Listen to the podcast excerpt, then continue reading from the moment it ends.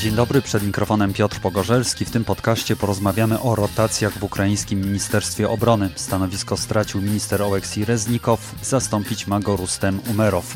Zanim porozmawiamy na ten temat, chciałbym serdecznie podziękować wszystkim wspierającym mój podcast, a szczególnie Przemysławowi, Dariuszowi, Mikołajowi oraz Jarosławowi, którzy w ostatnim czasie przedłużyli bądź rozpoczęli patronat na Patronite. A teraz łączymy się z Kijowem, gdzie jest dziennikarz Gazety Wyborczej Piotr Andrusieczko. Dzień dobry. Dzień dobry. Oleksij Reznikow był ministrem obrony przez 22 miesiące, w tym przez cały czas trwania rosyjskiej inwazji na pełną skalę. Wydawało się, że ma bardzo mocną pozycję, szczególnie na arenie międzynarodowej, gdzie walczył z powodzeniem o broń dla Ukrainy. Co ty zaliczyłbyś do jego sukcesów? No to jest przede wszystkim to, co, o czym wspomniałeś. Rzeczywiście no, udało jemu się przekonać no, nie był oczywiście jedynym, ale udało mu się przekonać y, partnerów zachodnich Ukrainy do tego, żeby Ukraina otrzymała coraz więcej różnego potrzebnego sprzętu, potrzebnej broni. Przede wszystkim chodziło o ciężką broń, bo warto chyba przypomnieć, że kiedy on e, obejmował stanowisko, a był to już taki ciężki moment dla Ukrainy, bo to była jesień 2021 e, roku, no to w zasadzie wszyscy już wtedy mówili, alarmowali o możliwej rosyjskiej agresji e, na Ukrainę, ale jednak zachodni partnerzy jakoś nie spieszyli się z dostawami broni. On sam mówił, że wtedy, kiedy został ministrem, to tak naprawdę nawet nie dostarczano Stingerów, to znaczy nawet żadna, żadna w zasadzie prośba wtedy na samym początku mm, nie była przez stronę zachodnią przyjmowana. Dopiero później, w zasadzie chyba po nowym roku już, y, na początku 2022 rozpoczęły się te dostawy właśnie y, między innymi Stingerów i tej, tej takiej ręcznej broni przeciwpancernej, a później, tak jak sobie zobaczymy już y, po rosyjskiej agresji, no to był to niekończący się w zasadzie bój Kijowa o to, żeby Zachód zaczął dostarczać coraz cięższą broń, czyli na początku to, były, to była zwykła artyleria, później to były Hajmarsy, później to była e, broń przeciwlotnicza, jak Patrioty, w końcu czołgi, które udało się e, już w tym roku uzyskać, zachodnie czołgi, Leopardy, Abramsy, Challengery, no i w końcu samoloty. I w tym wszystkim, co wydaje mi się jest takie, co jakby na mnie robiło zawsze wrażenie, jak, jak brałem udział w jakichś konferencjach prasowych, z Reznikowem, czy też przeprowadzałem w nim wywiad, to jakby optymizm z jego strony. To znaczy on zawsze mówił, że okej, okay, Zachód teraz mówi, że, że nie, ale my jesteśmy przekonani, że wcześniej czy później zgodzi się na dostawę tej broni, że będziemy w stanie przekonać właśnie naszych e, zachodnich partnerów. Więc tutaj jakby ten rzeczywiście ten jego optymizm był taki widoczny, no i jak się okazuje, jego działania były skuteczne, no bo jednak on rzeczywiście zrobił bardzo dużo na tej międzynarodowej arenie. On spotykał się bezpośrednio wielokrotnie mm, z ministrami mm, obrony e, różnych państw. Z niektórymi się zaprzyjaźnił, na przykład również z polskim ministrem obrony e, Mariuszem Błaszczakiem, mm, więc był z nimi w dobrych stosunkach i wtedy, kiedy oni mówili mu nie nawet, no to on jednak dalej drążył jakby ten temat po to, żeby uzyskać e, niezbędną dla Ukrainy broń. A tak na marginesie, czy można powiedzieć, że przez to, że on musiał walczyć o tę broń, ta kontrofensywa, która teraz trwa, przebiega tak wolno i Rosjanie mieli tak dużo czasu na zbudowanie paru linii umocnień właśnie na wschodzie i na południu Ukrainy, ponieważ rzeczywiście to tak było, że Zachód jakby taką robił kroplówkę, tak i powoli, powoli przekazywał broń. Rzeczywiście na początku mówił nie, później się zgadzał, później ta broń trafiała na Ukrainę, no ale to wszystko dawało Rosjanom czas. No oczywiście możemy tutaj jakby gdybać, co by, gdyby, co by było, gdyby właśnie jakby, nie? Gdyby na przykład taka broń pojawiła się znacznie wcześniej, gdyby pewne rodzaje broni były już na samym początku jakby tej mm, rosyjskiej agresji, albo byłyby, pojawiły się już w ubiegłym roku, y, no na pewno ten rezultat byłby trochę jednak inny. Przede wszystkim, co jest chyba najważniejsze, co podkreślają ukraińscy eksperci, no to to, że zapewne zginęłoby o wiele mniej Ukraińców. Tutaj chodzi zarówno o ukraińskich żołnierzy,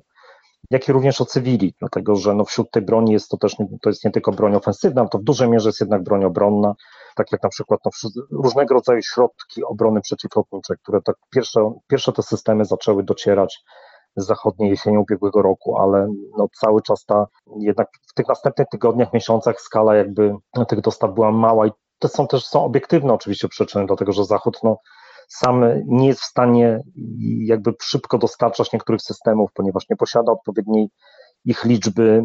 nie posiada odpowiedniej liczby wyprodukowanej amunicji. No, dzisiaj na przykład pojawiła się informacja o tym, że Niemcy dostarczyły ileś tysięcy nowych pocisków e, do e, działów przeciwlotniczych Gepard, więc to jest bardzo dobra wiadomość. Ale rzeczywiście no, tutaj są obiektywne problemy i subiektywne, to znaczy, że jednak no, te subiektywne, że Zachód no, nie był właśnie przygotowany jakby od początku na, na zgodę, jakby,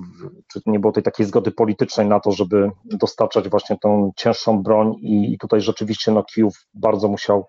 długo i ciężko jakby tutaj naciskać właśnie na, na swoich partnerów, żeby jednak, jednak ta broń została dostarczona. Być może gdyby na przykład było tyle systemów przeciwlotniczych jak teraz, a byłoby, byłoby tyle samo gdzieś tam powiedzmy jesienią ubiegłego roku, no to być może te straty chociażby dotyczące, czy zniszczenia dotyczące infrastruktury energetycznej okazałyby się mniejsze. Ale pojawiały się też e, zarzuty w stosunku do Oleksija Reznikowa, przede wszystkim zarzuty dotyczące e, korupcji w Ministerstwie Obrony. Czy on tutaj zrobił za mało? Dlatego, że w tym piśmie, w którym on składa dymisję do Rady Najwyższej na polecenie prezydenta Wołodymyra Zeleńskiego, on zaznacza, że udało się uporządkować system e, zakupów publicznych. Z tego, co czytam w ukraińskich mediach, no jednak chyba nie za bardzo się to udało, tak? Bo mamy teraz głośny skandal z kurtkami zimowymi, które tak naprawdę były letnimi. Wcześniej był skandal związany z zakupem żywności, przede wszystkim jajek po zawyżonych cenach. Y, no tutaj chyba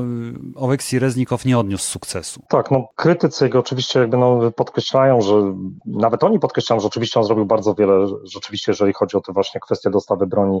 z Zachodu, natomiast no nie poradził sobie jednak z reformowaniem E, samego ministerstwa. Ja, ja, nie chciałbym go bronić, ale oczywiście też wydaje mi się, że trzeba jednak brać pod uwagę, że to reformowanie no, w dużej mierze miałoby się odbywać w trakcie wojny, dlatego że jak wspominałem, on został e, pod koniec w zasadzie 2021 roku ministrem, więc tak naprawdę miał bardzo niewiele czasu na to, żeby w tym czasie jeszcze tak zwanego pokoju zajmować się kwestiami ministerstwa.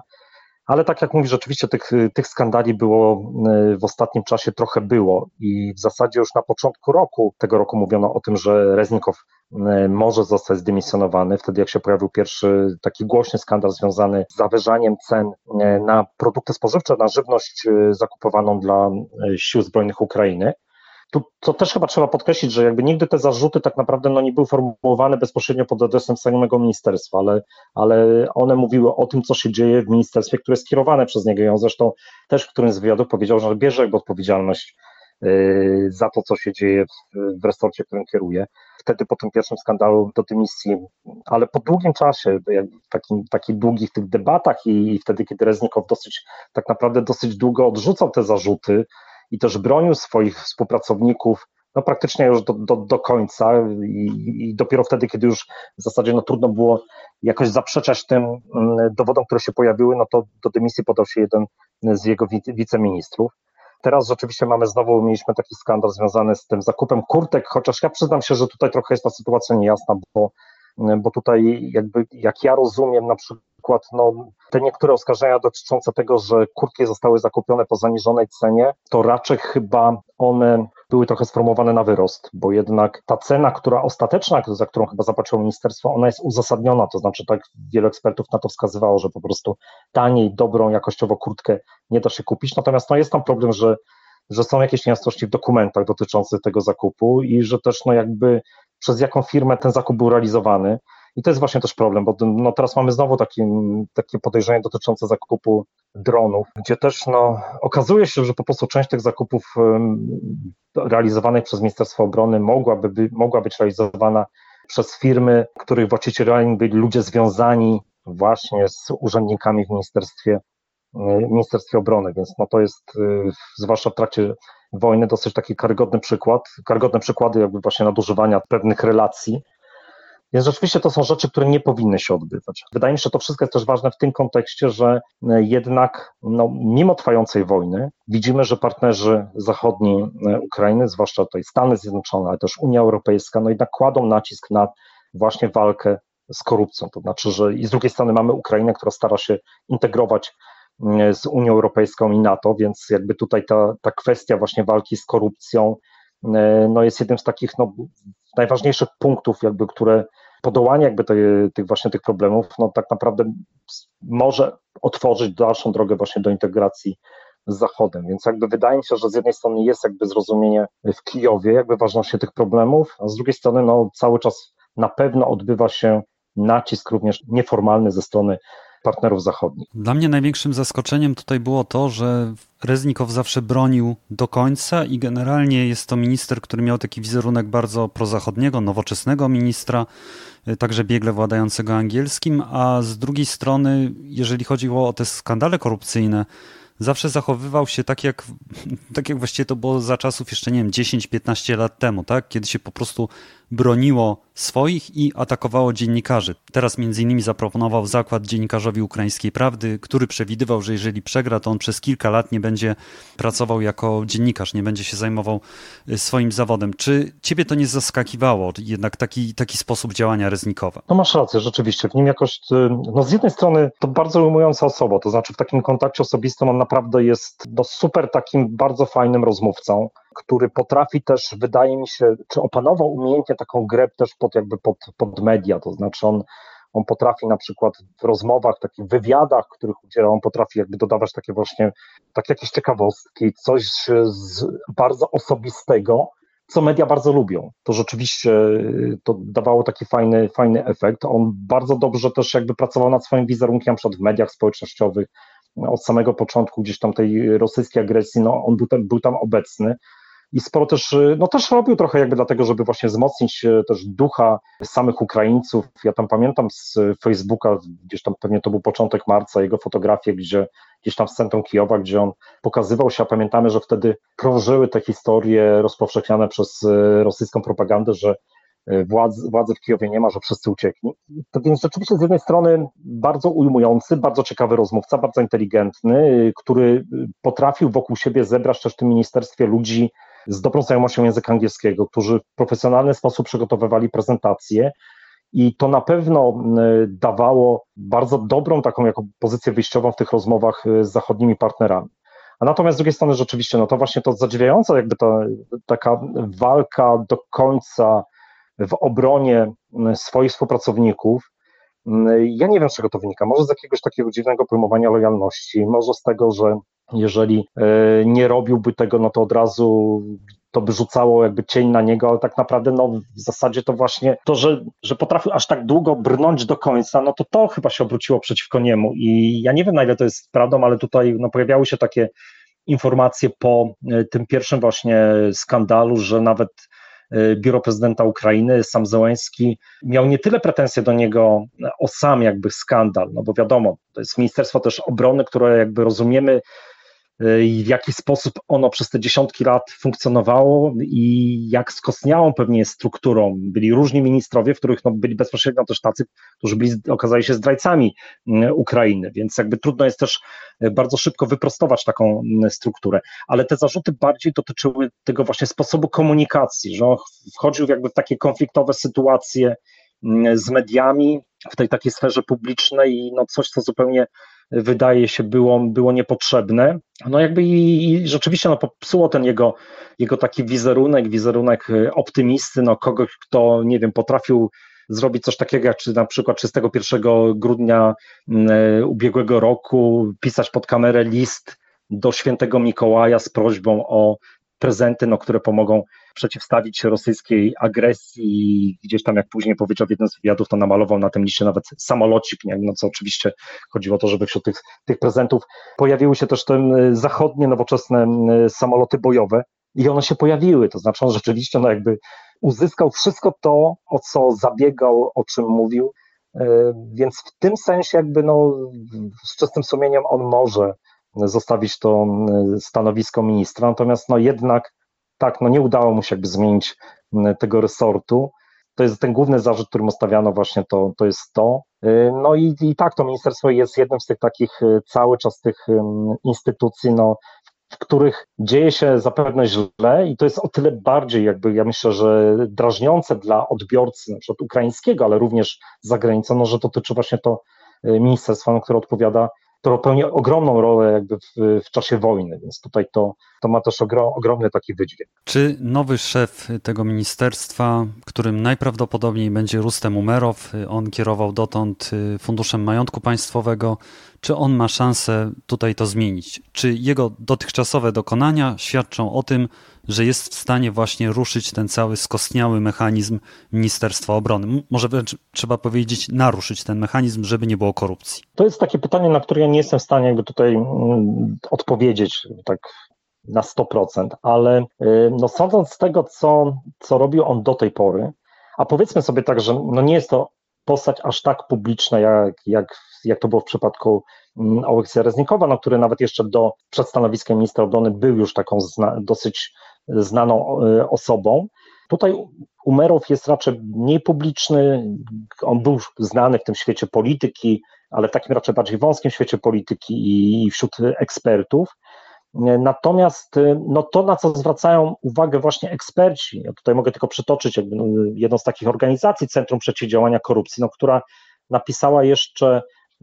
bodajże chyba 31 sierpnia, kiedy pojawiły się pierwsze informacje o tym, że Umerow właśnie może zastąpić Reznikowa, no napisała mu wręcz taką laurkę, że to jest e, świetny menadżer, świetny komunikator, że to jest człowiek, który bardzo, to, bardzo dobrze sobie poradził zarządzając funduszem majątku państwowego, który jak twierdzi ta organizacja, no jest jedną, ja bezpośrednio zacytuję tutaj, to, że, jest, że jest jedną z takich kloak korupcyjnych, czy była taką kloaką korupcyjną w tych ukraińskich y, strukturach, że jednak na tym stanowisku udało mu się sporo tam zrobić. No, w czasie wojny potrafił uruchomić coś takiego jak taką małą prywatyzację i ona była dosyć przejrzysta, o czym jak twierdzą eksperci. I co jest najważniejsze, no udało mu się uzyskać dosyć duże środki jakby w ramach tej, tej prywatyzacji w czasie wojny, dlatego że fundusz zarobił ponad 2 miliardy hrywien w ciągu tam, w ciągu roku powiedzmy, podczas gdy w wcześniejszych latach dowojennych fundusz mniej więcej był w stanie prywatyzować, uzyskiwać kwoty gdzieś w okolicach 400 milionów hrywien, więc jest to rzeczywiście e, dosyć duży skok. No ale najważniejsze to, że jakby odbywało, odbywało się to wszystko w taki transparentny sposób, więc jeżeli on przeniesie ten model działania na Ministerstwo Obrony, no to oczywiście to będzie, to powinno przynieść jakiś rezultat, no, tylko jest, wydaje mi się, mnóstwo niewiadomych. No po pierwsze to jest y, ta kwestia, o której ja mówiłem, że to jest, to jest bardzo duża struktura jednak, w której znajduje się bardzo dużo ludzi, którzy pracują Y, od wielu, pewnie znaczną część od wielu lat, więc jakby te, teoretycznie te schematy korupcyjne mogą być bardzo tam zakorzenione. I to jest pytanie też nie tylko o samego Umerowa, ale też o jego zespół, no bo, bo to też z Reznikowem trochę tak było, że on tak naprawdę no, nie przeprowadził aż takiej ogromnej, ogromnego zespołu swojego do, do tego ministerstwa, że jednak no, wiele osób po prostu tam odziedziczył na różnych wysokich stanowiskach. No i więc pytanie właśnie, czy, czy w ogóle w trakcie wojny jest możliwa taka czystka jakby właśnie jakby i taka totalna przebudowa jakby kadrowa jakby takiego tak ważnego resortu, ale jeżeli nawet nie, no to być może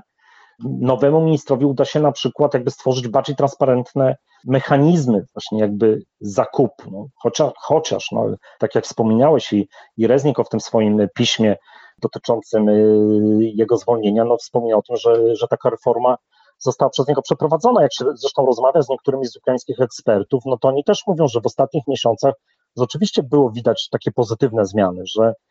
że jednak ten, taka kontrola tych firm, z którymi podpisuje się kontrakty, jest w tym roku jednak została o wiele bardziej wzmocniona niż w porównaniu z tym, co się odbywało w ubiegłym roku, a za te kontrakty, które zostały podpisane w ubiegłym roku, no Ministerstwo Obrony teraz często się sądzi z tymi, z tymi firmami, bo one po prostu nie wypełniły warunków e, podpisanych umów. Więc tutaj no, wydaje mi się, że y, można mieć, być w pewnym stopniu optymistą, natomiast no, tak naprawdę wszystko zależy od tego, jakie będą pierwsze posunięcia e, nowego ministra, jak będzie, wyglądała jego, jak będzie wyglądał jego zespół, jakie będą jego pierwsze posunięcia. No tutaj musimy trochę jeszcze poczekać i dopiero wtedy będziemy w stanie to ocenić. A czy ma tutaj znaczenie jego pochodzenie? To, że jest krymskim Tatarem, to, że jest związany z Medżlisem, że jest osobą, która właściwie no, w tym swoim 41-letnim życiu pokonała taką drogę jak typowy Tatar krymski, to znaczy jest urodzony w Uzbekistanie i później wraz z rodzicami wrócił na Półwysep, skąd zapewne jego przodkowie byli e, wypędzeni po II wojnie światowej. Czy to jakoś będzie wpływało na jego politykę? To będzie odgrywało pewną rolę, to będzie miało znaczenie bardziej takie wizerunkowe. to też, no ja, ja też znowu zacytuję słowa właśnie z tego Centrum Przeciwdziałania Korupcji, no bo oni na to zwrócili uwagę, że na przykład w rozmowach ze swoimi kolegami w przyszłości, no raczej trudno komuś będzie przekonać Tatara Krymskiego, że Ukraina powinna pójść na jakieś ustępstwa dla pokoju, do utrzymania właśnie pokoju i takim ustępstwem mogłoby być na przykład oddanie Krymu. No, wydaje mi się, że w przypadku akurat Umerowa, jak i też no, jakiegokolwiek innego Tatara Krymskiego, który żyje w Ukrainie, to jest rzecz, która jest y, no, nie do zaakceptowania. Więc oczywiście to jest, to jest jakiś taki też no, sygnał, y, wydaje mi się, dla społeczności międzynarodowej, że no właśnie jak Ukraina planuje zakończyć tę wojnę, że tak jak w zasadzie no jakby ta rosyjska agresja y, od Krymu się zaczęła, tak i ona powinna się zakończyć na Krymie. Ale oczywiście no, to się dzieje też w sytuacji, kiedy my obserwujemy pewnego rodzaju takie dyskusje pojawiające się gdzieś na zachodzie, czy to wycieka gdzieś do tych do mediów zachodnich i jest przekazywane o tym, że właśnie, że być może Ukraina powinna pójść na jakieś ustępstwa dotyczące no chociażby właśnie Krym. I to jest, w tym sensie to jest, to jest ważne, ale ja też bym nie chciał jakby wchodzić y, jakby w taką ścieżkę, że, że ta nominacja jest przede wszystkim związana z tym, że on jest właśnie Tatarem Krymskim, że to jest coś takiego wow, fajnie wizerunkowego, że pokazuje y, jak Ukraina jest w stanie wychodzić poza stereotypy, jakby też no, pokazuje, że jest y, zupełnie innym państwem niż, niż stara się to pokazać Rosja, że jest właśnie otwarta, że tutaj te różnego rodzaju społeczności, przedstawiciele mogą właśnie odgrywać istotną rolę w rządzeniu tym państwem, bo wydaje mi się, że jednak ta wartość jakby Umerowa jest jednak y, gdzieś leży gdzie indziej, że tak jak wspominałem, że to jest człowiek, który jednak ma duże doświadczenie, jakby to, nawet jakby jeżeli popatrzeć na tą edukację jego, bo on po, po tym jak zakończył szkołę, gimnazjum na Krymie wyjechał na roczne stypendium do Stanów Zjednoczonych, później w trakcie studiów różnej, również brał udział w różnych projektach Mm, międzynarodowych, mm, czy to amerykańskich, czy europejskich, y, zna bardzo dobrze, biegle zna język angielski. I też y, ważna jest tutaj ta rola, którą odgrywał do tej pory, to znaczy z jednej strony y, mówi się o tym, że on odegrał poważną rolę, jeżeli chodzi o wymianę jeńców i tutaj możemy sobie przypomnieć to, co odbywało się no, prawie rok temu, to znaczy ta, taka duża wymiana, kiedy wróciło do Ukrainy bodajże ponad 180, między innymi ponad 180 obrońców Azowstali w Mariupolu. I więc jakby tutaj ogromny sukces. Wtedy wymieniono między innymi Wiktora Medwedczuka e, w zamian za nich i on był w to zaangażowany w ten proces. A to się odbyło też za pośrednictwem wtedy Turcji i Arabii Saudyjskiej. Mówi się właśnie o tym, że on ma dobre relacje w elitach politycznych tureckich, ale również e, Arabii Saudyjskiej. Ja bym myślę, że bardziej bym tutaj zwracał uwagę na Turcję, bo rzeczywiście Tatarzy krymscy, oni od wielu lat byli aktywni w tym środowisku e, politycznym też tureckim i też od 2014 roku my widzimy pewnego rodzaju przebudzenie, takie narodowe, czy powrót do swoich korzeni obywateli Turcji, które ma, którzy mają pochodzenie krymsko-tatarskie. Jeżeli ktoś ze słuchaczy będzie w Stambule, to ja zapraszam do odszukania e, na przykład kawiarni czy czebureczni e, właśnie krymsko-tatarskiej to ma dużą rolę. Mówi, mówi się też o tym, że on y, brał udział w takich nieformalnych spotkaniach dotyczących dostaw broni. Więc nie tylko ten formaty Rammstein, ale też właśnie to, co te takie rozmowy, które się odbywały poza kulisami. Więc to nie jest człowiek, który jakby zupełnie y, nie ma żadnego doświadczenia, a wręcz przeciwnie. I to, że właśnie on rozmawiał już o broni, no to to wydaje mi się, że zapewni mu taki też dobry start, czy też przejęcie jakby tej pałeczki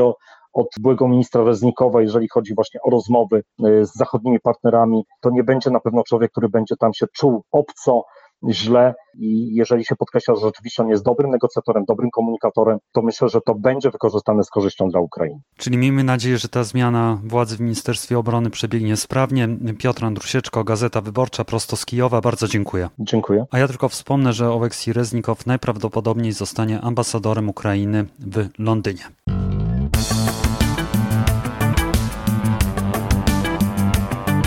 To już wszystko w tym po prostu wschód. Jeśli spodobał się Państwu konkretnie ten odcinek, możecie mnie wesprzeć za pośrednictwem serwisu Buy Coffee. Dla stałego wsparcia polecam zrzutkę i Patronite. Linki w opisie. Do usłyszenia. Żegna się Piotr Pogorzelski.